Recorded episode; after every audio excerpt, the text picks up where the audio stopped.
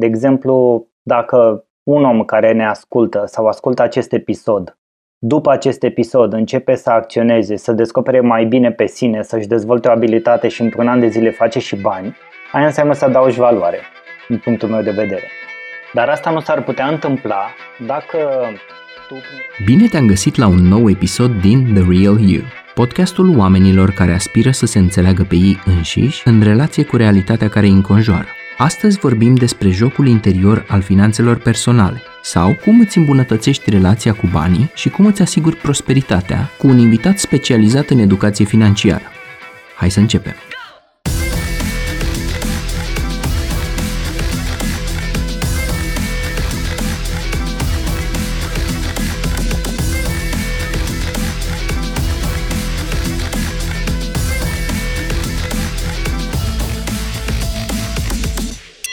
Acest podcast susține partenerii Asociației Dăruiește Viață, care ajută proiectul de ridicare a unui spital modular util atât în pandemia COVID-19, cât și după când se va transforma în spital de mari arși. Le mulțumim pentru contribuția importantă de peste 100.000 de euro celor de la Isopan Est, despre care puteți afla mai multe pe site-ul isopan.ro. Întreaga rețea de publicitate audio Think Digital salută acest ajutor important și vă dorește audiție plăcută.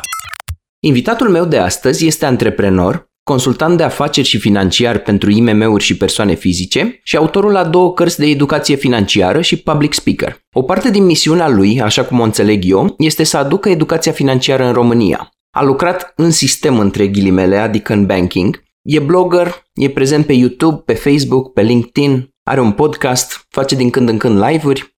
Daniel Tănase. Daniel, bine ai venit în podcast! Salutare, mă bucur că sunt aici și mulțumesc pentru invitație. Podcastul meu e pe de o parte despre evoluție personală la nivel individual și apoi un pic despre business și despre antreprenoriat, dar am atins și subiectul banilor. Eu cel puțin doar o singură dată în episodul 5, dar mi-am propus de mult timp să invit pe cineva care se ocupă cu partea asta, așa că mă bucur super mult că ai acceptat invitația mea și voiam să încep cu o idee pe care am găsit-o pe undeva prin materialele lui Eben Pagan, poate ai și auzit de el, că da. noi atunci când suntem copii nu ne învață nimeni finanțe finanțe. Și îți dai seama, el o spune asta despre America. Suntem abandonați undeva într-o junglă financiară care este și plină de prădători și de capcane. Ești de acord cu chestia asta? Da, sunt de acord. Nu e numai în America, ci este peste tot, inclusiv în uh, România. Uh-huh. Și totul pleacă de la faptul că nu, cum să zic, nu avem zona asta de educație financiară dezvoltată, încă de mici. Adică părinții ne cresc acolo până la 2-3 ani de zile și după aceea nu încep ei brusc așa să ne vorbească despre bani, știi? În da. niciun caz. Consider da. că suntem prea mici pentru treburile astea mari de adulți. Da. Și evident, creștem noi atunci când suntem copii, culmea, suntem într-o parte a vieții în care știi bine că punem multe întrebări, da. pentru că vrem să ne folosească în viața de adult dar dacă nu auzim despre bani decât așa discuții tangențiale din jurul nostru, atunci nu ne punem întrebări despre treaba asta. După aia vine școala care nu face niciun fel de educație, vine partea de adolescență în care la fel, ok, intrăm în niște anturaje, avem contact cu banii, de obicei cerem de la părinți, mai avem niște alocații pe acolo, ne mai strâng ei bani să ne trimită la facultate, vine și facultatea, scăpăm de ea, o facem, nu o facem și iată ne trezim uh, în ghilimele adulți și pornește și viața noastră financiară de multe ori abia din acel punct. Da, din momentul în care avem o sursă de venit a noastră și când devenim activi, cum s-ar zice. Exact, ne bazăm pe acel uh, salariu, nu? Că despre asta este vorba pentru majoritatea oamenilor și cum facem cu el, cum îl gestionăm, uh, în ce mod ne cheltuim banii sau ajungem să ne educăm, să investim și așa mai departe, va fi în mare parte un joc aleator. Da, și eu am teoria asta despre școlarizarea formală, că la școală învățăm o groază de lucruri, matematică, chimie, literatură, învățăm despre slavici și despre labiși, care e foarte bine, dar în același timp nu învățăm unele skill elementare pentru viață, de exemplu cum să ne gestionăm emoțiile, cum să gestionăm relațiile cu ceilalți și partea asta cu finanțele personale. Cum spui și tu, nu ține doar de școală, ci pur și simplu în general, în felul cum e structurată societatea, nu ajungem să ne întâlnim cu subiectul ăsta și apoi dăm nas în nas cu el direct la nivel empiric. Vreau să te întreb o chestie. La fel cum am văzut și în uh, alte cursuri, am văzut la tine chestia asta cu instructorul care scoate o hârtie de, nu știu, să zicem 100 de lei sau 50 de lei, o arată la cameră și spune ok, ce înseamnă chestia asta pentru tine, ce înseamnă banii pentru tine și apoi te lansezi într-o discuție despre percepția banilor, definiția banilor și felul cum ne raportăm în mod emoțional la ei. Dar voiam să întorc acum oglinda spre tine și să te întreb ce înseamnă pentru tine banii. Pentru mine banii sunt un mijloc foarte important de altfel, prin care îmi ating scopurile personale sau profesionale. Este o resursă, uh-huh. o resursă pe care mă bazez. Uh, trăim într-o societate modernă în care avem nevoie de bani ca să ne satisfacem anumite lucruri, fie că vorbim de dorințe, fie că vorbim de necesități și automat pentru mine sunt uh, o resursă importantă, exact cum spuneam, mă ajută să-mi ating uh, ceea ce mi-am propus. E simplu Super. și la obiect. Și mai vreau să te întreb că tot am atins un pic partea asta de relație emoțională cu banii. În ce măsură consider tu că e importantă partea asta de inner game în managementul finanțelor personale în comparație cu outer game, adică cu partea de tactici, de, nu știu, investiții la bursă, instrumente financiare versus convingeri și credințe și felul cum ne raportăm emoțional la bani? Super întrebarea asta. Cred că dacă începem să dezvoltăm, nu mai terminăm uh, podcastul, să faci toate episoadele cu mine.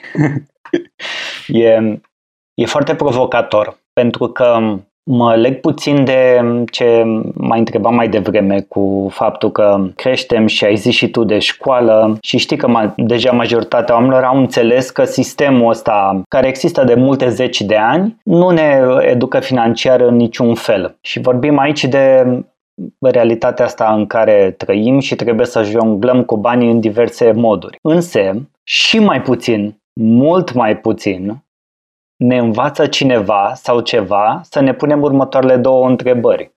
Ce gândești despre bani și ce simți despre bani?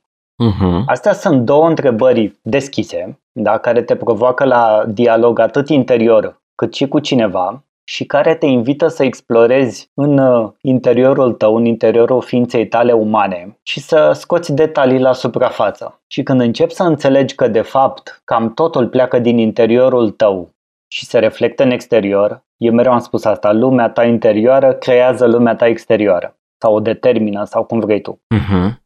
Și um, cred cu tărie în asta, pentru că am testat foarte mult pe mine, am și investit foarte mult să înțeleg în direcția asta. Eu sunt pasionat de neuroștiință și în ultimii 5, 6, 7 ani de zile am citit, am văzut tot fel de materiale, tot fel de lucruri de genul ăsta ca să înțeleg cât mai multe cum funcționăm, ce simțim, ce gândim, nu doar uh-huh. despre bani, în general. Și când îți dai seama și conștientizezi lucrul ăsta, primul impuls pe care îl ai în mod normal este să zici, ah, ok, deci am mai citit o carte despre bani sau am mai citit trei articole sau așa, dar cu ce mă ajută pe mine asta dacă eu nu înțeleg relația mea emoțională, interioară, privitoare la bani, dar și la alte aspecte. Ne referim la bani, că m-ai întrebat despre bani. Da. De aceea apare acea mică demonstrație dacă vrei, cineva ți arată o hârtie și te întreabă ce reprezintă 100 de lei pentru tine. Poți să înlocuiești, 100 înlocuiești cu 500, pun pe masă un teanc echivalent a un milion de euro, știi? Da. Și ce gândești despre bani, ce simți despre bani. Cu siguranță, când vezi bagnota de 100 de lei, o să gândești și o să simți ceva. Când o să vezi un tank echivalent a un milion de euro, o să gândești și o să simți altceva. Da. Și aici este marea provocare care te duce către jocul interior al banilor. E clar că trebuie să înțelegi mai bine ce este în mintea ta, iar în mintea ta, în general, sunt niște ceea ce se cheamă credințe pe care toți le avem. Toți avem un sistem de credințe și valori, ceva după care ne conducem automat, nici nu mai știm cum au ajuns acolo, cum am aflat noi aceste informații, de ce ne determină acele informații comportamentul. Și toți avem niște sentimente și emoții asociate cu sistemul nostru de gândire. Da. Cu cât intrăm un pic mai adânc, înțelegem că emoțiile și sentimentele ne determină ceea ce gândim, iar ceea ce gândim ne determină un anumit comportament. Iar acel comportament ne va conduce către anumite rezultate. Deci dacă vrem să schimbăm ceva în viața noastră exterioară, viața de zi cu zi asta pe care o trăim în fiecare în realitatea lui, așa cum o percepe ea, este necesar mai întâi să ne uităm în interiorul nostru, să ne descoperim mai bine eu pe mine, Daniel, tu pe tine, Petre, să vezi mai mult ce se întâmplă acolo. Da. Inclusiv la nivelul ăsta de chestii implicite și, și subconștiente, că până la urmă, cum descrii tu convingerile, care într-adevăr nici nu știm multe dintre ele, când s-au instalat și cum ajung să ne impregneze de restul ariilor vieții, sunt la nivel destul de implicit, nu le prinzi cu ușurință întotdeauna ca să le, le scoți la suprafață și să le Exact. Hai să spun o poveste drăguță, poveste dacă vrei, sau exemplu. Și plec de la o întrebare. De ce foarte multe înțelegeri de afaceri nu se petrec, de exemplu, la biroul meu sau la biroul tău, ci se petrec în momentul în care ieșim la o cafea seara, la un vin, la un party, I don't know. Este super interesant, sunt curios. Este foarte simplu. Când ești la mine la birou, eu sunt un context uh, al meu, prielnic mie, sunt uh, familiar cu atmosfera, cu culoarea, cu laptopul meu, cu telefonul meu, cu modul meu de a nota ceea ce scriu la întâlnirea cu tine. Dacă vin la tine la birou, tu ești familiar cu aceleași aspecte ale tale. Biroul da. tău, cum arată, ai alt tip de laptop, poate îți notezi pe telefon și nu în scris. Tu cu obiceiurile tale la biroul tău, mediul tău, eu la mine la biroul meu, mediul meu, cu obiceiurile mele. Da. Ok? Bun. În momentul în care ieșim la o cafenea, la care cădem amândoi de acord să mergem, în general se întâmplă una preferată mie sau preferată ție să presupunem că nu mergem la niciuna. Mergem la una pe care nu o cunoaștem, băi, dacă tot ne vedem, mai să mergem undeva pentru prima oară, știi? Ce s-a întâmplat în momentul ăla este, tu nu ești la tine la birou, eu nu sunt la mine la birou, uh-huh. corect? Suntem într-un mediu necunoscut, suntem într-un mediu în care nu știam cum ne vom simți acolo și ce vom gândi la prima impresie despre locul respectiv.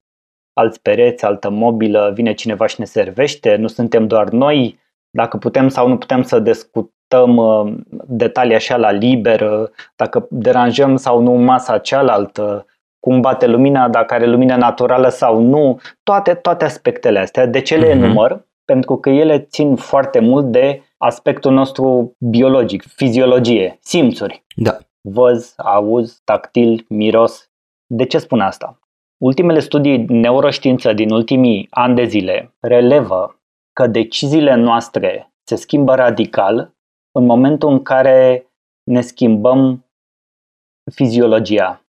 De aceea, în momentul în care ești într-un alt loc, nu mai ai activate aceleași simțuri, același mirosul, același văz, adică ce spuneam mai devreme, birou meu, birou tău. Da. Miroase într-un fel, vezi ceva, simți într-un fel. Când ești într-un loc diferit, toată baza asta fiziologică de simțuri este diferită ele activează anumite emoții, alte sentimente, da? te simți într-un anumit mod în acel loc. Dacă îți da. place, da. te simți bine, ești mai relaxat și așa mai departe. Poate chiar mai relaxat decât la biroul tău normal, că te-ai bucurat că ai ieșit din mediul tău clasic. O să îți determini niște gânduri diferite, comportament diferit, rezultate diferite. Dacă înțelegi toată treaba asta, cum pleacă de fapt de la, de la bază, dacă vrei o piramidă așa, sau un turn, știi? Uh-huh. Și că la bază stau simțurile noastre, care acum sunt puse într-un context diferit, o să înțelegi de ce se iau mai ușor anumite decizii într-o cafenea decât la birou. Uh-huh. Da, are sens. Are sens. Da? Pe mine mă fascinează neuromarketingul. Probabil ai avut și tu tangențe cu domeniul ăsta. Sigur. S-ar putea să fac la un moment dat un episod despre asta și chiar și înainte de neuromarketing se făceau studii care arătau cum deciziile de cumpărare din supermarket uh, sau um, în momentul în care o reclamă ne convinge să alegem un produs sau altul, se iau foarte repede, mult mai repede decât uh, vine raționalizarea de după. Noi suntem într-adevăr influențați de ambalajul uh, produsului, de culorile folosite de grafic grafician, asta se știu de o groază de timp lucrurile astea și apoi vine celălalt val în care raționalizăm. Am luat detergentul ăsta pentru că are particule inteligente care scot 99 de pete plus. Exact. Și de aceea te și cheamă brandurile în magazin. De ce sunt magazine aranjate într-un anumit mod? Sau un supermarket, de ce anumite produse sunt la nivelul ochilor tăi, iar ale pentru copii la nivelul ochiului copiilor. Și tot așa. Ei vor să te duci acolo pentru că te pune într-un alt context te face să te simți da. într-un alt mod, să vezi lucrurile, mirosul din magazin. În unele magazine sunt niște mirosuri specifice, activează anumite simțuri și emoții pe care tu da. nu le simți în alte locuri. Și automat când te duci acolo te simți în anumit mod și vei cumpăra ceva. Da, e un, e un context pe care îl controlează ei, practic. Și la Starbucks exact. aveau politica asta, puneau um, niște boabe de cafea sau, mă rog, uh, miros de cafea, îl legau la sistemul de ventilație al încăperii, în așa fel încât în toate francizele de Starbucks, asta era pe vremuri, nu știu dacă mai e valabil în ziua de astăzi, să miroasă ca într-o cafenea italienească din nu știu ce regiune. Au avut ei politica asta. Și țin minte că um, atunci când locuiam în Anglia, în 2006, am fost la un moment dat într-un supermarket supermarket și erau niște tipi la costum care se opriseră în fața unui raft și unul dintre ei, se vedea că era mai șef așa, spunea, uite, firul ăsta de călcat să vină aici, astea două le punem așa, astea le punem așa și țin minte că m-am oprit și eram absolut fascinat că au făcut uh-huh. chestia asta, s-a întâmplat că au făcut-o de față cu clienții și că m-am uh, nimerit și eu pe acolo și că mi-am zis, băi, într-o zi mi-ar plăcea și mie să fac chestia asta. Lo and behold, m-am apucat de marketing mai târziu și de psihologie. Foarte bine ai făcut, altfel nu ne întâlneam azi. Da, da, da. Uite, altă chestie eh, la care mă gândesc apropo de cum eh, vrei tu să aduci educația financiară în România, dar te-ai apucat să te documentezi pe neuro. Și eu cred foarte mult în chestia asta, am auzit-o și la Tim Ferris, ceva de gen polenizare încrucișată între două domenii. Să nu te mai specializezi pe un singur domeniu. Oricum, o grămadă dintre joburile tradiționale se duc pe cop, că oricum ne mutăm înspre alt fel de societate și toată lumea spune alegeți un domeniu domeniu și specializează, super specializează-te pe ăla, focalizează-te ca o rază de laser. Iar Ferris dădea exemplu tipului care făcea caricaturile cu Dilbert, care în același timp înțelege politicile de birou și mediu corporate și uh, e bun la umor, are simțul umorului și trei știe să deseneze. Și la încrucișarea între astea trei domenii a ieșit uh, acea serie de caricaturi pe care le face el. Eu cred foarte mult în chestia asta. Ție cum ți se pare um, ideea asta de polen polenizare încrucișată între mai multe domenii cheie în care îți dezvolți competențele. Vreau să mai adaug o idee la ce am spus sigur, mai devreme sigur. și imediat îți răspund, pentru că m-ai întrebat de lumea interioară și lumea exterioară, tactici, strategii și alte lucruri și despre ea n-am spus. Ce am vrut să subliniez și de ce am insistat este că, indiferent câte tactici înveți, indiferent cât de multe metode de economisire, investire aplici, indiferent cât crezi că știi despre cum funcționează bursele, fondurile mutuale, forex și așa mai departe, indiferent câți uh, autori de educație financiară citești sau urmărești, dacă nu îți înțelegi foarte bine ființa ta din punct de vedere uman, degeaba o să aplici tot felul de lucruri, pentru că este foarte posibil să nu fie de fapt în controlul tău este ca acele credințe limitative care ți s-au instalat. Le iei de bună și crezi că s-ar putea să funcționeze și pentru tine, ceea ce este o prezumție falsă. Totul funcționează, dar nu totul funcționează și pentru tine. Uh-huh. Iar asta nu poți să înțelegi decât în momentul în care te cunoști mai bine pe tine. Atunci îți cunoști și aversiunea la risc, atunci vei ști și cât de mulți bani să câștigi sau să investești în anumite lucruri atunci vei ști și mai bine să simți piețele, de exemplu, de training sau bursele sau ce se întâmplă acum, da? unde este o volatilitate crescută sau se crește pe euforie, vezi, Doamne, o să avem un vaccin, au crescut bursele. Dar bursele sunt în momentul ăsta complet deconectate de realitatea economică din teren. În mod mhm. normal ar trebui să corespundă, dar nu corespund. Ei bine, nu o să înțelegi lucrurile astea decât la nivel poate intelectual, tactic, dar când vei vrea să acționezi în acest context, nu o să știi ce să faci, pentru că nu te cunoști pe tine. Da. E foarte interesant. În schimb, majoritatea oamenilor se duc în partea cealaltă direct, zice, mama a zis uh, respectivul ceva, o să se întâmple asta, acționez și eu în consecință, dar fără să țină cont de ce știe el despre subiectul ăla, cât de mult a cunoscut în domeniu, cât de mult își cunoaște riscurile în care se, se bagă și așa mai departe. Da, da, și profilul de aversiune la risc și toate chestiile astea. Exact. Adică sunt foarte importante și acele aspecte, este evident că trebuie să le știm, este bine să te documentezi, să ai o experiență, să nu investești în lucruri pe care nu le cunoști, foarte important. Am văzut și acum că vine o criză financiară, apropo de cum gândesc mulți oameni acum. Am 1000 da. de euro puși deoparte, mă duc să cumpăr acțiuni la Tesla, că asta nu o să moară niciodată. Da, hai să dăm un tun. Exact, tunuri și alte lucruri de gen. De unde știi? Ai investit până acum pe bursă? Nu ce aplicație vei folosi, cu ce broker vei lucra, ce stil de trading ai, știi? Și te apuci uh-huh. dintr-o dată, te arunci într-o chestie în care cel mai probabil vei pierde banii rapid. Și o să zici, a, păi am eșuat, nu funcționează. Da, și am urmat pașii. Așa am urmat pașii, da. da și mai ai tendința să dai și vina pe omul ăla, care nu are nicio vină săracul. Da. da, asta vreau să subliniez.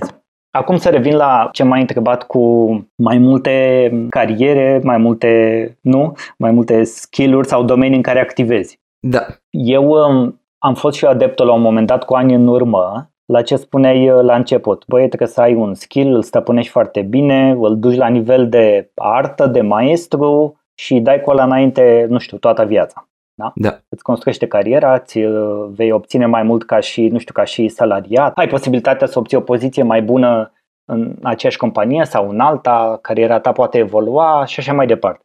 Da. Sau uh, ești foarte bun într-o anumită afacere, ai toată viața și sper din aia să câștigi, să faci avere pentru trei generații.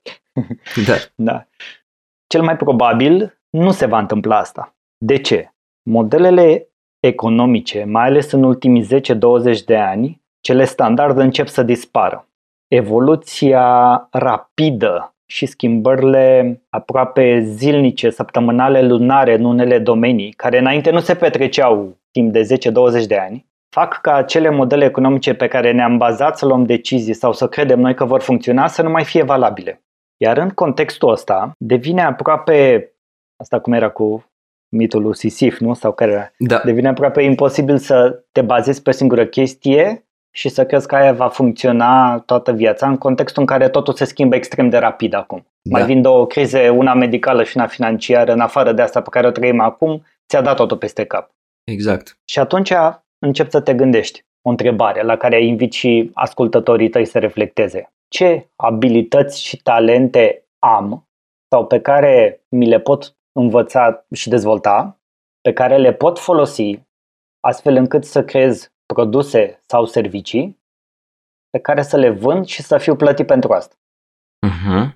Repet, ce abilități și talente am sau îmi pot dezvolta pe care le pot folosi astfel încât să creez produse sau servicii, le vând mai departe și voi fi plătit pentru asta. Foarte Dacă mișto. reușesc să-ți răspuns la întrebarea asta, vei afla că noi toți avem la nivel individual două, trei lucruri pe care le putem face foarte bine, nu doar unul. Uh-huh. Nu are cum să fie doar unul, doar că trebuie să ți le descoperi. Și aici e un proces de trial and error, de încercări, evident. Da? Faci ca un MVP, ca un minimum viable product, începi să creezi ceva, îți pui pe pagina ta de Facebook, I don't know, și zici, băi, prieteni, vă place pictura asta pe care am făcut-o? Mamă, e tare, ai talent, continuă mai continui o lună, două, mai vezi ce se întâmplă, mai scos trei picturi, vreau să cumpăr pentru copilul meu o pictură de la tine că mi-a plăcut foarte mult. Aha, deci cineva îți dă și bani pentru munca ta.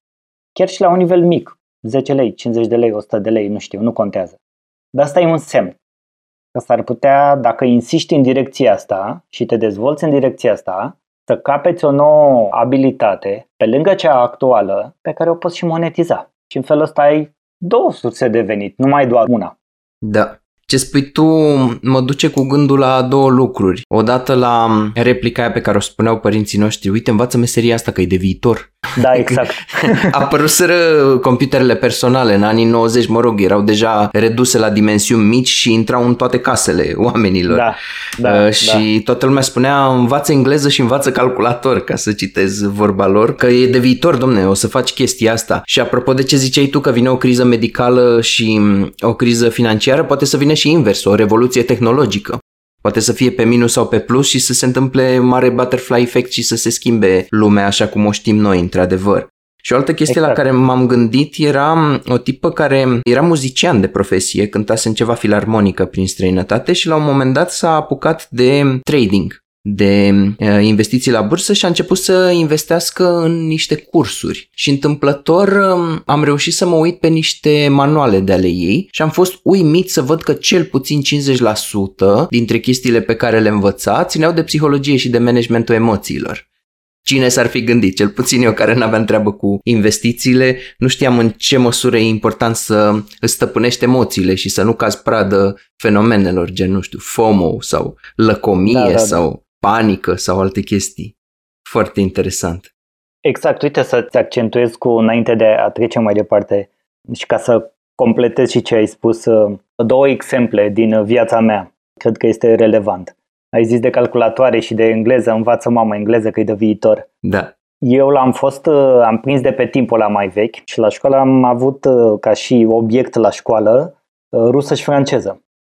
N-am avut engleză. Wow. Însă, deci n-am făcut engleză la școală, da? Dar astăzi, cărțile pe care mi le comand sunt preponderent în engleză. Site-urile pe care le citesc sunt în engleză. Aplicațiile pe telefon, de pe laptop, de toate meniurile mele sunt în engleză, eu nu țin nimic în română. Absolut nimic.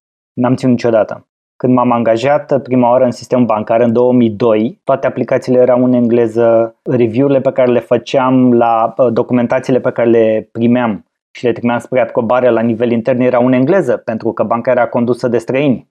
A fost forțat din tot contextul, atât profesional cât și personal, muzică, jocuri, filme, computere, orice vrei tu, să învăț engleza.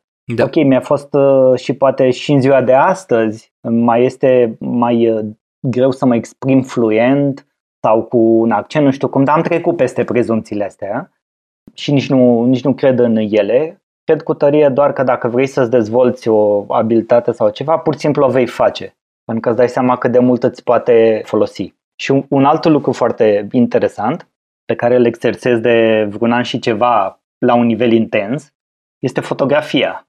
Nice.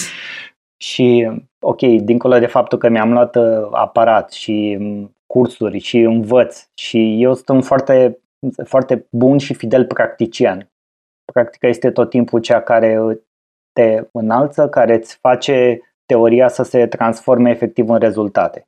Și începând de anul ăsta vreau să și monetizez fotografia pentru că am toate feedback-urile necesare și tot ce am înaintat și tot ce am învățat în ultima perioadă și așa m-au condus să, să transform asta într-un potențial business din anumite puncte de vedere. Deci, iată, pe lângă zona financiară, mi-am dezvoltat și abilități în limba engleză, acum și cu fotografia, cum mai zis și tu, am, am avut și am și blog sau vlog sau podcast sau... Iată, toți avem două sau trei lucruri pe care putem merge și vedea cum evoluează în viața noastră, doar să fim deschiși să ni le descoperim. Da, e interesant că ne asemănăm și în privința asta. Și pe mine m-a luat microbul ăsta al fotografiei cu mult timp uh, în urmă, când aparatele erau analogice și la un moment dat când am fost în sudul Franței, care arată cam povești, cel puțin în mediul rural, e incredibil, uh, am investit în echipament foto și m-a costat atâta de mult încât mi-am promis că o să fac să plătească hobby-ul ăsta, să-mi și aducă exact. bani, nu da, doar da. Și mm, la început eram super frustrat că nu mi ieșeau uh, fotografiile de peisaj. Peisajul mi-a plăcut cel mai mult până când am uh, învățat uh, o tehnică numită HDR. Mă rog, acum și aparatele foto de la telefoanele mobile au um, opțiune da. de HDR, dar nu e doar un efect, mă rog, e o tehnică în sine și poți să o faci să nu arate rău, să nu arate grotesc și am învățat-o pe asta și când am vrut, eu inițial credeam că o să monetizez prin vânzarea de fotografii, dar am monetizat-o ținând un workshop de fotografie, care mi-a plătit de foarte multe ori echipamentul. Am ținut vreo 8-9 ediții din el. Și într-adevăr încurajez pe oricine să-și pună întrebarea pe care ai sugerat-o tu și anume care sunt zonele mele de competență, unde pot să mă dezvolt, uh, unde, în ce zonă sunt afinitățile mele și cum reușesc să aduc plus valoare în zona aia. Și cumva tranziționăm natural înspre o altă întrebare pe care voiam să ți-o adresez și anume Aici ne ducem un pic în existențial. Eu nu de puține ori m-am întrebat întrebarea aia mare, care e scopul vieții? Și în explorările mele am găsit tot mai des chestia aia cu, bă, dar cum ar fi dacă ei dat tu vieții tale un scop? Inclusiv citatul, poate că scopul vieții să oferim noi vieții un sens. Și a rezonat foarte mult cu ideea asta pe care o spui și tu, că mai devreme sau mai târziu o să trecem de propria noastră persoană și să vrem să contribuim dincolo de nivelul individual și să aducem plus valoare în viețile altor oameni. Cât de important e să aduci plus valoare în viețile altor oameni? Voiam să te întreb versus, nu știu, să dai tunuri sau să faci alte mișculații, că se pot face bani și din alte chestii. Chiar și fără să aduci prea multă plus valoare sau valoare fake. Exact. Sunt uh, căi pe care fiecare alege să meargă. Apropo de scopul vieții și de unde rezultă adăugarea de valoare pentru ceilalți, pentru că sunt legate.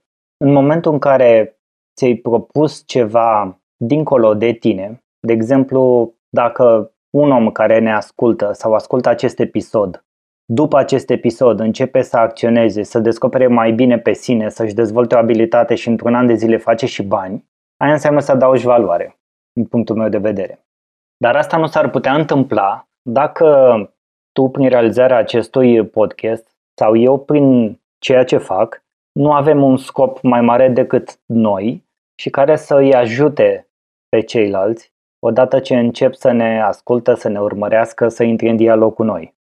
Eu am un citat care mie îmi place foarte mult, e de la Mahatma Gandhi, e citatul meu care mă reprezintă.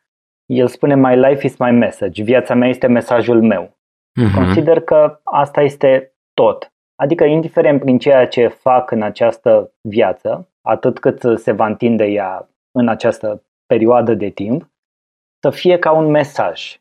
Un mesaj care să rezoneze la un anumit nivel cu un anumit uh, tip de oameni, cu anumită cantitate, să zic așa, mulțime de oameni, care dacă intră în contact cu mine și vor să ia măcar o idee și să o aplice, să funcționeze pentru ei. Super. În momentul ăsta, având în vedere că lucrurile sunt legate, de aici îți dai seama și cum poți să faci să aduci valoare adăugată în viețile oamenilor.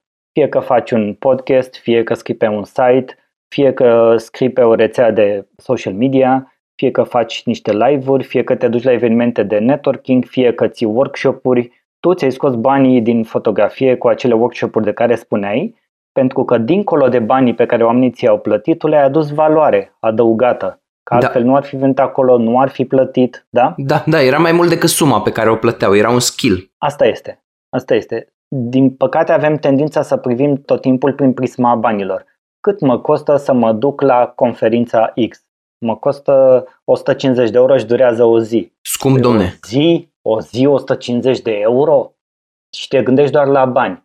Bun, dar dacă plătești 150 de euro, te duci acolo ziua respectivă, iar în ziua respectivă întâlnești un om, un singur om, unul singur, cu care te placi, rezonezi, legi o discuție, te mai vezi după aia și la o cafea de că o vorbeam mai devreme da. și de fapt de acolo pleacă următoarea ta afacere sau poate prima din viața ta.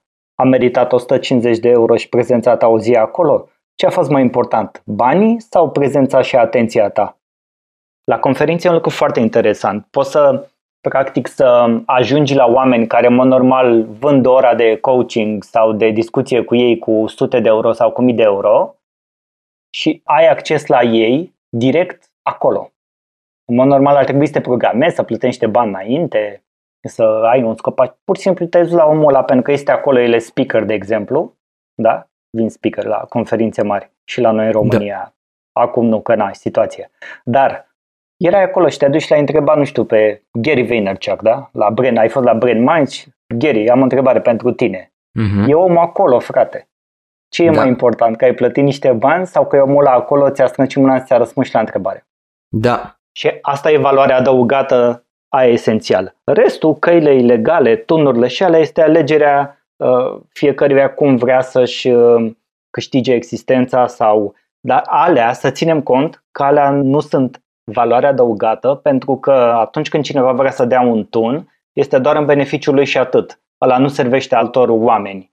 Este pur și simplu o dorință care pleacă din ego personal și din lăcomie, din avariție sau din alte lucruri și e doar pentru el și familia lui și atât. Nu servește unui scop mai mare, mai multor oameni, unei piețe, unei economii sau la nivel global. Da, da. Iar asta cu evenimentele, mă identific cu chestia asta cu evenimentele 100%. Așa mi s-a întâmplat la gala premiilor e-commerce. Era 650 de lei biletul, early bird sau ceva de genul ăsta. Acum câțiva ani, eu în perioada aia îmi deschideam magazin online și a valorat mult, mult mai mult de atâta. Și cum zici și tu, nu e doar informația pe care o iei de la um, cursuri și chiar și din dialogul cu oamenii, ci și partea de networking, de unde vorba aia, your network is your net worth, nu? 100%. Da. Um, acum că tot am vorbit despre tunuri și um, egoism versus partea cealaltă cu contribuția, eu am devenit foarte mare fan al metaforei astea cu grădinarul, cu plantatul semințelor și așa mai departe, de când m-am retras în autoizolare la familia mea în uh, Târgoviște, județul Dâmbovița, m-am ocupat chiar un pic de grădinărit, am plantat chestii și am avut timp să le văd cum răsar. Este super tare și nu e degeaba metafora asta, că implică răbdare, implică uneori și factori asupra cărora s-ar putea să ai mai mult sau mai puțin control și așa mai departe. Și voiam să te întreb în ce măsură ești de acord cu afirmația aia, hunters starve, farmers feast, adică vânătorii trec prin cicluri de foamete și belșug, pe când fermierii pot să ia niște pământ, să-l cultive și să aibă belșug în mod constant, dacă își fac treaba.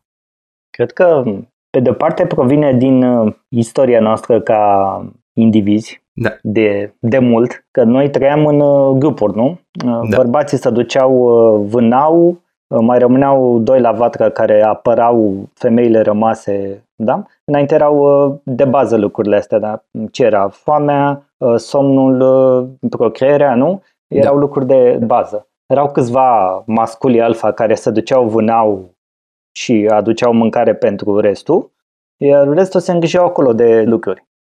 Cred că de acolo provine pe de o parte asta, pentru că în vânătoare tu te duci azi, vânezi, probabil ai prins ceva bun, prată, dar e posibil următoarele trei zile să nu prinzi nimic. Da. Și se repetă acest ciclu de care zici tu, belșug sau foamete, belșug sau foamete, iar cei care lucrează în vânzări știu bine lucrurile astea. Poți să ai un trimestru foarte bun, uh, să iei trei clienți noi mari uh, care aduc foarte uh, mult dar poate pentru o perioadă scurtă de timp sau chiar și permanent, poți să ai următoarele două trimestre, nu unul, două trimestre, în care mai prinzi un client și la săracul mai mic ca valoare pentru compania ta sau așa mai departe, da?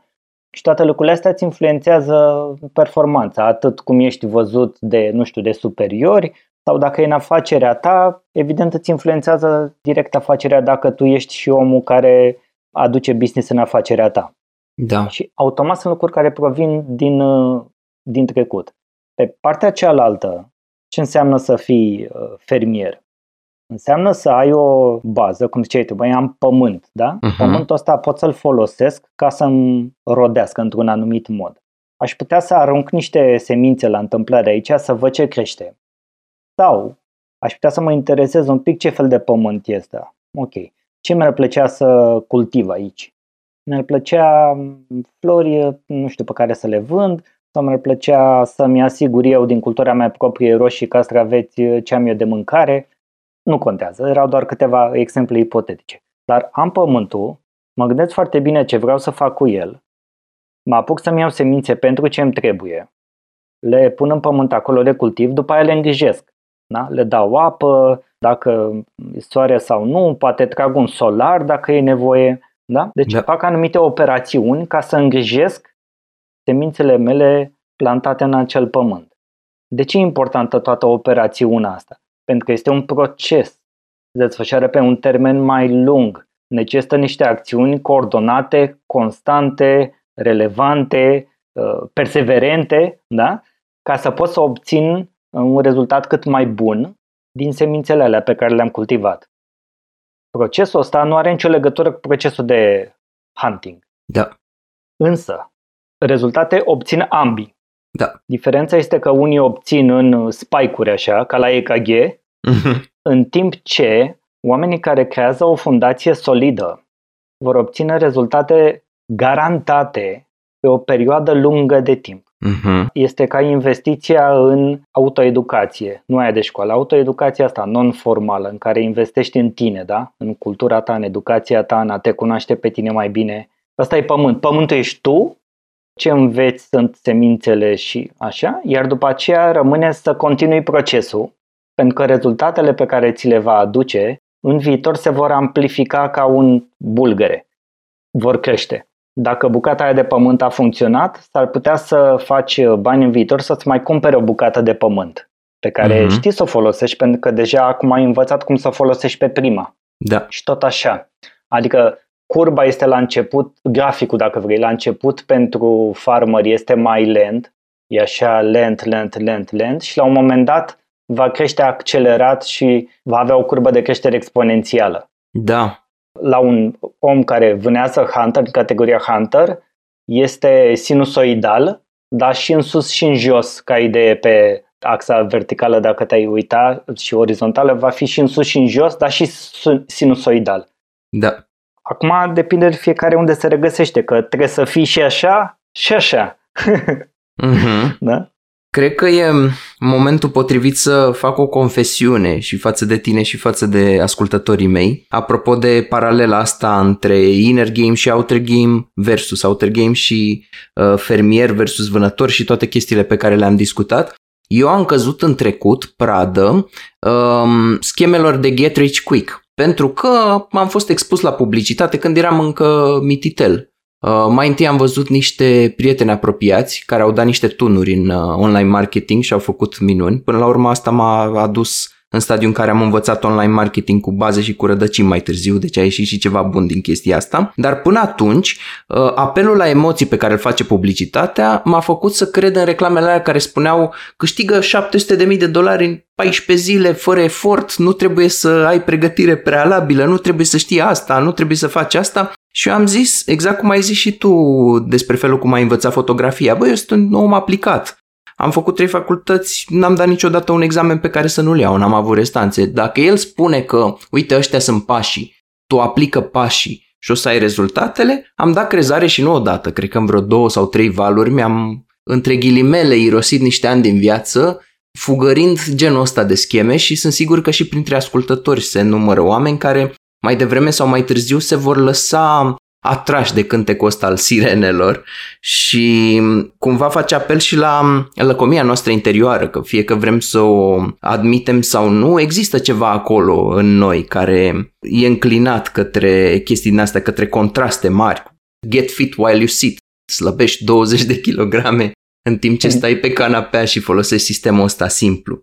Da, și din păcate Rezultatul a fost că am băgat în gard o grămadă de uh, inițiative antreprenoriale. Rezultatul bun a fost că a început să mă intereseze fundația și să construiesc uh, ceva cu rădăcini. Și de asta mi se pare important că mi se pare că și ce spui tu este cumva și filozofia mea de viață.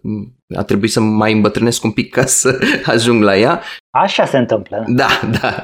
Uh, exact, că și dacă aveam un mentor care îmi spunea stai Petre un pic parcat, nu, nu te arunca cu capul înainte. S-ar putea să-l fi ascultat sau nu. Unele lecții de viață ți le iei lovindu-te cu capul de pragul de sus. Și înțeleg că și eu și tu susținem chestia asta, mergi mai degrabă pe long run, pe jocul pe termen lung uh, și construiește-ți o bază solidă și ceva cu rădăcini.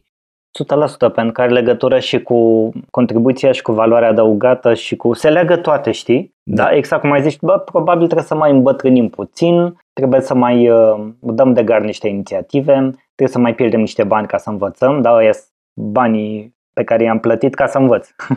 așa? Da. Și probabil da, mai trec și niște inițiative, mai trec niște ani peste noi, așa este, însă trebuie să ne asumăm asta și să înțelegem că și aici este un proces. Depinde doar de noi cât de repede învățăm și cât de bine ne dezvoltăm abilitatea de a citi acele scheme, în ghilimele a citi, de a le simți dacă e ceva putre de acolo. Pentru că, după cum bine spuneai, da, toți avem asta în interiorul nostru. N-ai cum să nu-ți dorești să vrei să faci niște bani repede, ușor, stăm pe canapea cu telecomanda mână și cu o bere lângă. Da.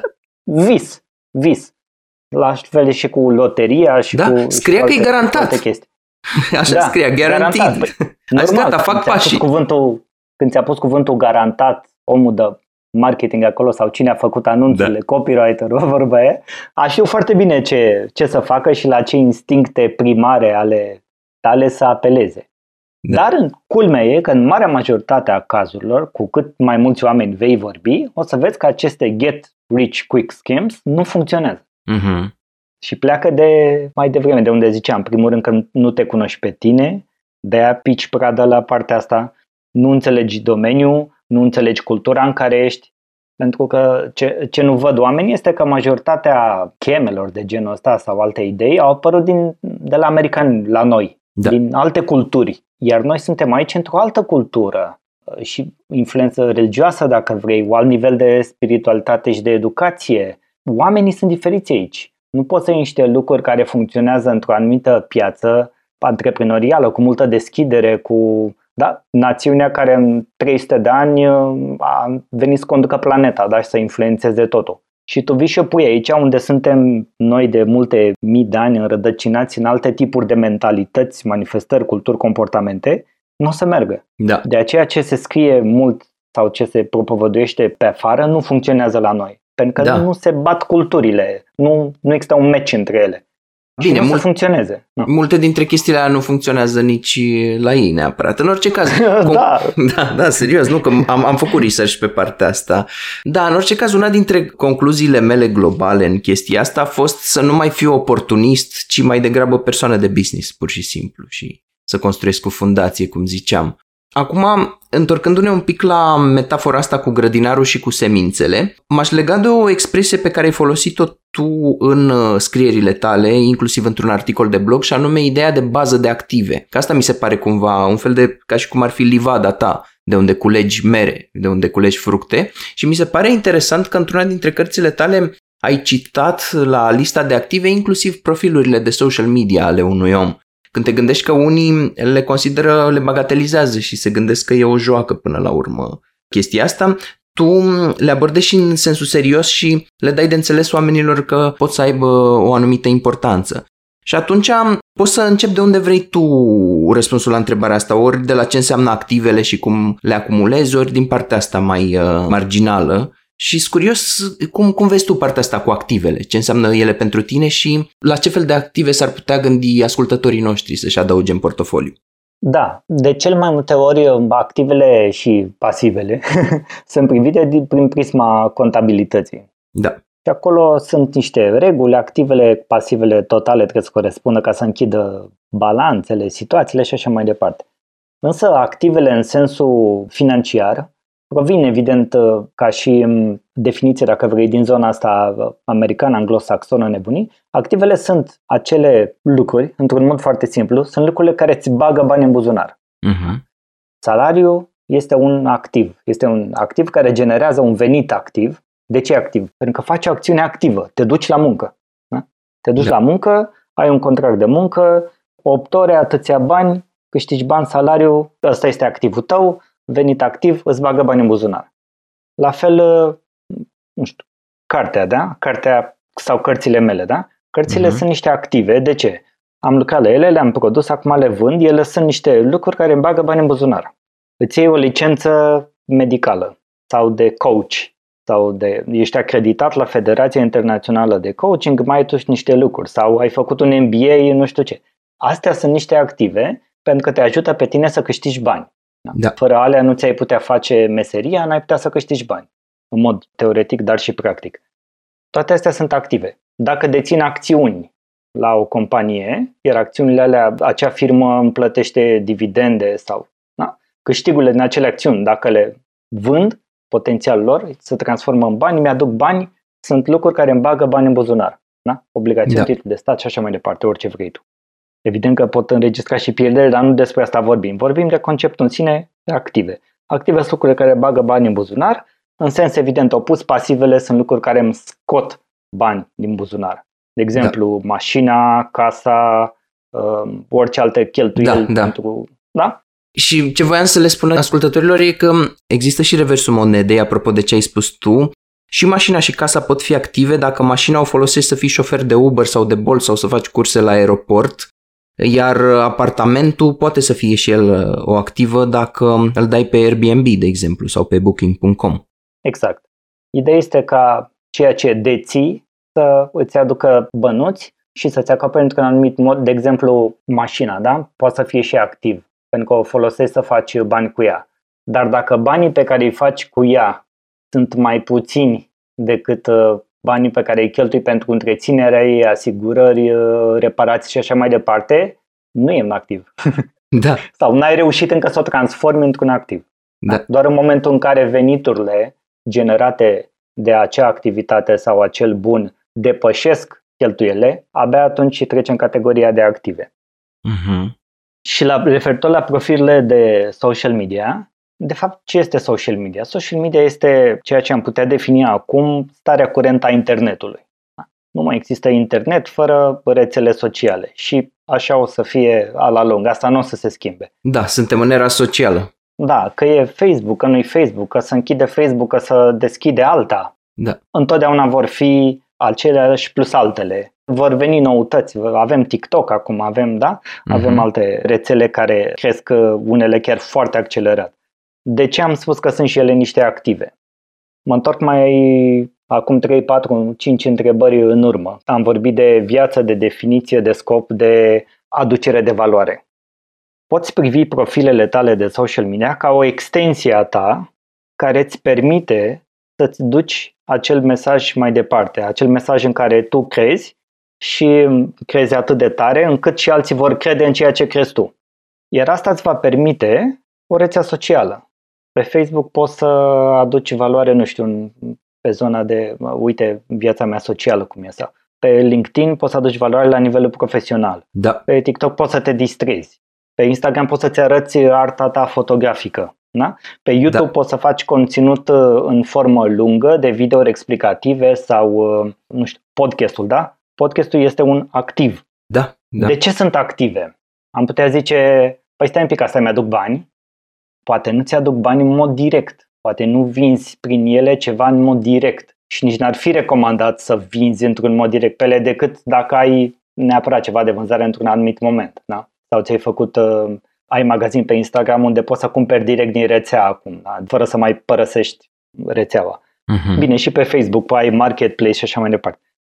Toate lucrurile pe care tu le cultivi în rețelele astea, imaginea ta, brandul tău, reputația ta, chiar dacă nu ți-aduc neapărat vânzări directe din aceste platforme, dar ele contribuie la tot ceea ce faci tu și din toate aceste contexte, oamenii pot ajunge pe site-ul tău pentru că, în general, fac asta și vor să te cunoască mai bine iar tu pe site-ul tău, dacă ai ceva la vânzare, cineva care te-a cunoscut în LinkedIn și a plăcut de tine, este foarte posibil, dacă mai ales dacă te urmărește de ceva vreme, să cumpere de la tine.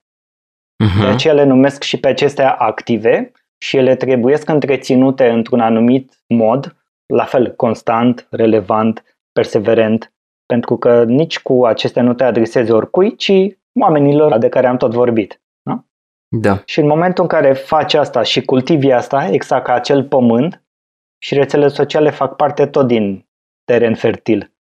Tu cultivi acolo în continuare semințe care vor răsări într-un context pe care nu îl controlezi tu și îți pot aduce și, și bani ca și rezultat. Da, și într-adevăr e exact cum ai spus și pot fi folosite și ca portavoce, să spunem, sau ca mediu de amplificare pentru ceea ce ai tu de spus și apropo de citatul pe care l-ai dat din Gandhi, mi-aduc și eu aminte un citat, dar nu mai știu cine era autorul, era tot din zona aia mai spre East, nu West, mm.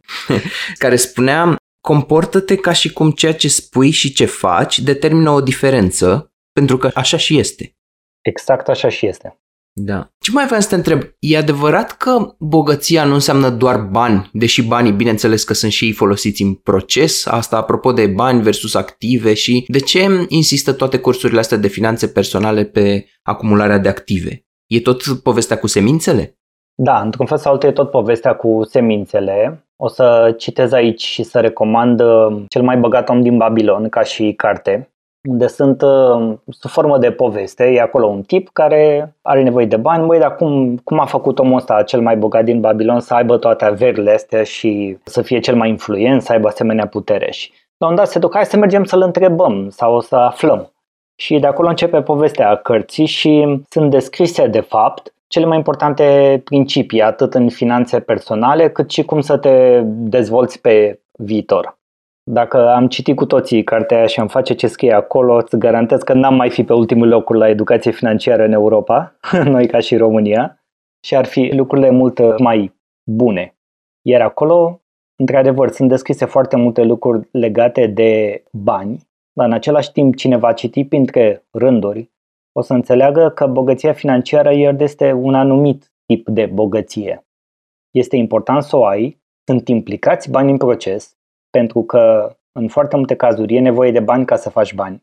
Da. da. Uite, vă dau exemple mai devreme. Am rețele sociale, am site, am uh, uh, abonamente la diverse software cu care lucrez, să-mi prelucrez audio, de exemplu, acest material, da? Sau am nevoie de bani ca să le plătesc pe astea. Am nevoie de bani să plătesc hosting-ul, am nevoie de bani să plătesc uh, ședințe foto pentru site, pentru social media. Am nevoie de bani ca să-mi amplific mesajul, să fac reclamă pe aceste platforme nu poți să ignori banii din ecuație. Banii sunt cei care ne ajută să ne ducem mesajul mai departe, să creștem, să ne dezvoltăm, să ajungem la alte audiențe, să intrăm pe alte piețe și așa mai departe. Poți să ignori banii din proces. Dar bogăția financiară este doar o structură. Dacă ar fi să vorbim în contextul de astăzi, o să zici că sănătatea este adevărata bogăție. Și este adevărat, pentru că dacă nu ești sănătos, degeaba ai bani, degeaba ai nu știu ce casă sau nu știu ce mașină sau dacă nu e sănătos. Nu o să da. poți să te bucuri de ele. Și sunt niște lucruri uh, perfect adevărate, simple, clasice. Deci da. automat de spune că de ce vorbesc uh, toate cărțile de finanțe de active. De fapt, uh-huh. cam de la acea carte pleacă și chiar de la învățăturile budiste de acum uh, mii de ani, din primele scrieri ale ucenicilor lui Buddha și amintesc aici sistemul promovat și de șlefuitori de diamante în România, colegii uh-huh. și mhm. prietenii noștri cu care lucrăm împreună și ne respectăm și ne ajutăm. Da. Aceleași lucruri din cele mai vechi timpuri ne sunt descrise. Însă astăzi, datorită na, evoluției umane, dar și tehnologiei care cum să zic, ascunde într-un fel. E, e greu să găsești toate informațiile astea, să ai încredere în tot, să trebuie să ai niște filtre foarte bine și ascuțite ca să discerni ceea ce este bun de ceea ce este umplutură. Și automat e mai greu procesul. Dar nu ai cum să nu-l descoperi. Sunt destui oameni care vorbesc despre asta, și eu, și tu, sau uh, Octavian de la Șlefuitor de Diamante. Iată, avem niște informații care majoritatea sunt gratuite, da? le avem la îndemână gratuit și putem să învățăm ce înseamnă acea bază de active. Sau cum este descris în uh, cel mai bogat om din Babilon, copacul tău de aur, la care pui prima ta monedă de aur și de acolo îl faci să crească. Uh-huh. De aceea se vorbește peste tot de active și de baza de active. Pentru că da. pleacă din niște concepte străvechi pe care oamenii le-au luat și le-au pus în niște contexte moderne iar cei care au înțeles și promovează asta este fire să o facă. Da, și oamenii înstăriți au înțeles asta. De asta inclusiv în revista Forbes, când ai topurile astea cu miliardari, scrie averea lui X este estimată undeva în jur de și îți dă o marjă între două cifre da. și îți insinuează faptul că e ținută nu doar în bani cash sau în bani în bancă, ci include foarte multe active. Are firme care sunt evaluate la suma cu tare. Firme, capitalizare bursieră, ce s-ar întâmpla dacă omul ăla, de exemplu, se gândește la modul ăsta. Ce s-ar întâmpla dacă omul ăsta acum și-ar vinde tot ce are? Uh-huh. Case, mașini, proprietăți, firme, dacă ar capitaliza bursier totul, dacă și-ar vinde alte dețineri tot, cam cât ar fi averea lui. Și din ea scădem datorile, că poate are și datorii, da? Averea netă înseamnă tot ce am dacă aș transforma în bani, minus tot ce am ca și datorii și asta ți-ar da, să zicem, averea, averea netă. Apropo de calculul ăsta, știu că la un dat se făcuse ceva studiu, nu mai știu unde să zic sursa exact, era și pe România și averea netă medie în România era undeva la 10-11.000 de dolari. Uh-huh. Adică îți dai seama și de cât de mic este uh, nivelul de dețineri în România și de cât de puține active au oamenii sau cât de puțin valoroase sunt versus și cât de îndatorați sunt. Da? Că tu poți să zici, băi, dețin un apartament pe care acum l-aș putea vinde cu 50.000 de euro, da. dar m-am împrumutat uh, când erau prețurile sus. Eu acum plătesc rate la bancă, mai am de plătit încă 20 de ani, am făcut credit pe 30 de ani și dacă ar fi să-l uh, vând acum, nu mi-aș acoperi nici creditul de la bancă pe care mai am să-l dau înapoi. Da. Și atunci uh, averea e negativă, strict pe acea deținere, pe acea casă. Da. Sunt mai multe aspecte de luat în calcul. Da. La bază, asta rămâne și de aceea avem tendința să vedem în general, cum ziceai și tu în exemplul tău, vezi în avere estimată la 20 de milioane de euro, da? Da. Și vezi cifrele astea, suma asta, valoarea asta și te gândești, omul ăsta e bogat și te gândești, e bogat financiar. Uh-huh. Dar dacă o să urmărești un interviu cu el și cel care îl intervievează și îl întreabă ceva care are legătură cu banii, o să vezi cel mai probabil că pentru omul respectiv banii sunt doar un mijloc de a face ceva și nu aia este adevărata bogăție pentru el, ci poate timpul liber, familia, faptul că poate să călătorească unde vrea în lume trei luni pe an. O să vezi alte lucruri. E valabil pentru majoritatea oamenilor și nu banii în sine. Interesant, da. nu-i așa? Da, da, da, e super interesant. Și într-adevăr și, și mie mi se întâmpla prin modestul cartier în care locuiam înainte în București să trec pe lângă niște mașini, îmi dădeam seama că ele costă 50 și ceva de mii de euro și mă gândeam, uite mă, eu, am, eu, eu n-am mașina asta și după aia mă gândeam, stai așa, dar oamenii ăștia sunt înhămați la datorii, că îi cunosc și știu în ce situație da. sunt. Apropo de aparențe și esență. Da. Da. Voiam să te întreb ce recomandări de cărți ai avea pentru ascultătorii noștri în afară de cel mai bogat om din Babilon, care știi că te-au influențat pe tine și au determinat o diferență în viața ta. E clar, aș pune și Șlefuitor de diamante pentru că am uh, amintit-o, scrisă de Geshe Michael Roach. O găsiți pe internet peste tot, Șlefuitor de diamante.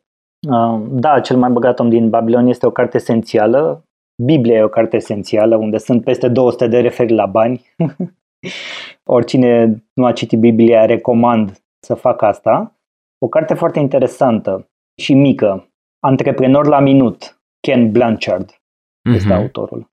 Este o carte foarte faină și o altă carte și mai mică, ca să înțelegi de ce am vorbit de social media, de audiențe, de comunități, de rețele sociale, este cartea Triburi, scrisă de Seth Godin. Uh-huh. O carte foarte mică în care te face să înțelegi construirea acestor uh, triburi în jurul tău și de ce să plece de la tine și cum aceste triburi pe care tu le poți crea, întreține, crește, îți alimentează mesajul tău esențial. Acela de la viața mea este mesajul meu. Da. Asta ar fi câteva care vin în minte acum. Evident că sunt mult mai multe de atât, Apropo, ca să fie și una motivațională, dacă vrei, uh-huh. recomand cartea lui uh, Brandon Burchard, care este cel mai mare, tare și bun high performance coach din lume, Motivation Manifesto. Motivation uh-huh. Manifesto. O carte absolut genială care umblă acolo la cel interior de care am tot vorbit. Super. Mersi mult. Cu plăcere. În mod normal, în încheierile interviurilor eu întreb pe oameni unde poate să te găsească lumea, dar uh, o să pun pe pagina um, de resurse a episodului linkurile la tot ce ai tu ca prezență online. O să le spun de pe acum că site-ul tău e danieltănase.com și și acolo sunt linkuri către canalele tale de social media. În schimb, voiam să te întreb altceva. Ce fel de servicii oferi tu oamenilor și firmelor? Acum, pentru oameni știu că faci o formă sau alta de coaching pentru a-i ajuta să ajungă la nivelul următor în materie de inteligență financiară și management al finanțelor personale. Dar mi se pare interesant și ce faci tu cu firmele mici și mijlocii și vreau să te întreb dacă ai putea să ne vorbești un pic despre ce fel de servicii oferi tu. Sigur. Pentru partea de persoane fizice, zona de educație financiară o fac deja de 5 ani de zile într-un mod foarte activ Multe din uh, informațiile mele sunt disponibile, după cum bine spuneai, gratuit pe site, pe danieltanase.com. În schimb, ce nu poate fi gratuit și ce nu poate fi scris în cuvinte sau transformat neapărat într-un uh, video sau audio, sunt uh, evident ședințele individuale de coaching în care lucrez cu oamenii, pentru că acolo lucrez la partea aceea interioară care să îi ajute să obțină mai mulți bani în partea exterioară. Uh-huh. Și asta este ceva ce fac cu, cu oamenii ședințe de coaching individuale, bineînțeles și aplicat pe situații practice, dar acolo este de la caz la caz. Iar la privitor la companii, la întreprinderile mici și mijlocii cu care eu lucrez, sunt uh, două zone îmbinate, consultanța financiară și consultanța de afaceri, în care ajut companiile de la, cum să zic, de la a educa antreprenorul în sine să înțeleagă ce se întâmplă în spatele cifrelor din compania lui, până la a merge mai departe, aș optimiza fluxurile din companie, da, mă refer aici la bani, la cash flow, și dacă ți-aș spune că ajută în 3 uh, luni, 6 luni de zile antreprenorul să aibă o vacanță în plus pe an, cred că ar suna interesant, știi? Da, categoric. fără, să, fără să câștige neapărat mai mulți bani acea companie. Da? Adică există lucruri absolut, bineînțeles, vorbim de lucruri legale aici, nu vorbim de prostii sau efectiv uh-huh. consultanță de afaceri și cum afacerea ta poate să arate mai bine, să fie alocate într-un mod cât mai corect resursele pentru nevoile actuale ale companiei, să nu se mai amestece banii administratorului cu banii firmei, dar bineînțeles și soluții de creștere ale afacerilor. Iar asta se obțin aici în cazul companiilor numai de la caz la caz. Există evident câteva lucruri pe care le poți face la modul uh, general și care poate se vor transforma și un curs în toamna asta de educație financiară pentru antreprenori. Îl am în plan, dar încă nu știu sigur să spun asta acum. Iar uh, în rest rămâne cum am zis, de la caz la caz. Uh-huh. Da, tu practic te uiți împreună cu oamenii din business-ul ăla pe cifre și de acolo porniți și la situația concretă. Plecăm de la cifre, dar plecăm și de la omul în sine, care a avut uh, viziunea uh-huh. și ideea afacerii. Da. Pentru că omul a, a vrut ceva în momentul în care a pornit afacerea, dincolo de a face bani. Știm, articolul 2 din actul constitutiv, scopul înființării unei companii este realizarea de profit. Ok. Da. Dincolo, de, dincolo de astea, omul a pornit cu ceva în minte, nu doar bani. Și culmea e că cei care pornesc doar cu bani în minte fac parte din statistica aia că în maxim 3 ani de zile 90% din companii care pornesc la drum se închid. Da. Cei care pleacă doar cu bani în minte. Dincolo de asta, companiile care sunt, să zicem, au trecut de faza inițială de startup și vor să treacă la următorul nivel în afacerea lor, 95% din ele au nevoie de ghidaj. Au nevoie de un performance coach în general, dar și de un mentor pentru cine conduce afacerea respectivă. Și acolo vin eu. De ce? Pentru că în 10 ani de zile în banking am lucrat cu sute de companii unde am vizitat zeci de fabrici, am intrat cu tot fel de oameni din diverse domenii în contact, iar noi am fost educați și învățați să citim și să descoperim afacerea respectivă din mai multe puncte de vedere, nu doar financiar, ce zice bilanțul, contul de profit și pierdere, care sunt niște imagini, niște poze mm-hmm. în mhm. timp. Nu trebuie să vezi ce se întâmplă de la materie primă la produs finit. Trebuie să înțelegi mai bine cum se poate schimba fluxul de uh, încasări sau uh, relația cu furnizorii sau ce înseamnă să ai un sistem de distribuție al tău sau închiriat și sunt multe alte aspecte care pot influența afacerea respectivă și să o conducă la acel nivel dorit de antreprenor. Da, mie mi se pare foarte util inclusiv simpla idee de a aduce o pereche de ochi din exterior mai ales cineva care știe toate lucrurile astea, pentru că și dacă să presupunem că ai fi super expert, e valabil și în psihologie. E întrebarea aia ce fac psihologii când au ei probleme emoționale. Foarte simplu, se duc la alți colegi de breaslă. Se duc la alții, nu? Logic. Da, poți să fii cel mai bun psiholog din lume, tot vei fi prizonierul propriului tău subiectivism. În afaceri, la fel, poți să fii cu capul băgat atâta de adânc în uh, pădurea asta de elemente care constituie conducerea unui business încât să nu mai vezi pădurea de copaci. 100%. De aceea poate vezi și în, sau poate vedem, uh, da, și cei care ne ascultă, vedem în uh, filme board of directors sau da, sunt și la noi. Niște oameni acolo care îl sfătuiesc pe cel care conduce afacerea. Oamenii nu sunt implicați în operațional, în lucrurile de zi cu zi, Aia văd imaginea de ansamblu și din perspectiva lor, sau investitorii, sau, da? Da. Ei văd altfel lucrurile și dau direcția sau poate corectează un anumit uh, traseu pe care a apucat acea companie, tocmai pentru că sunt din exterior. Da.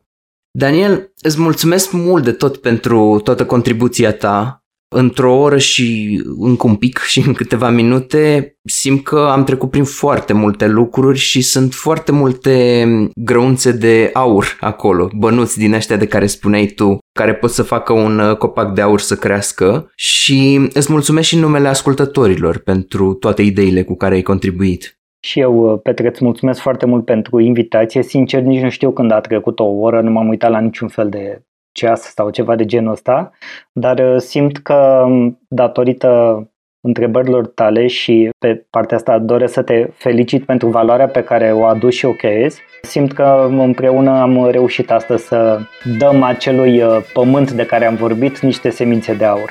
Mersi. Numai bine, Daniel. Salutare, numai bine.